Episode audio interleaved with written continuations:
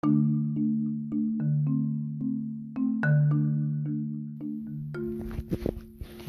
morning, everybody. Today, I encourage you to go out and pursue them dreams that God has um, told you, told you to go and told you to pursue. If He has given you the okay to go do it, go do it. We cannot be afraid of failure. Even if we do, it's just a test. It's just a test of our faith and how we trust God.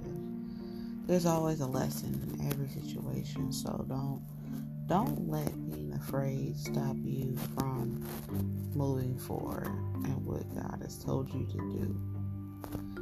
Just trust them and obey and um, go pursue them dreams. You know, life is short. You want to live it to the best and God given, pursue them God given goals that He has given you to pursue. Have a good day, everybody.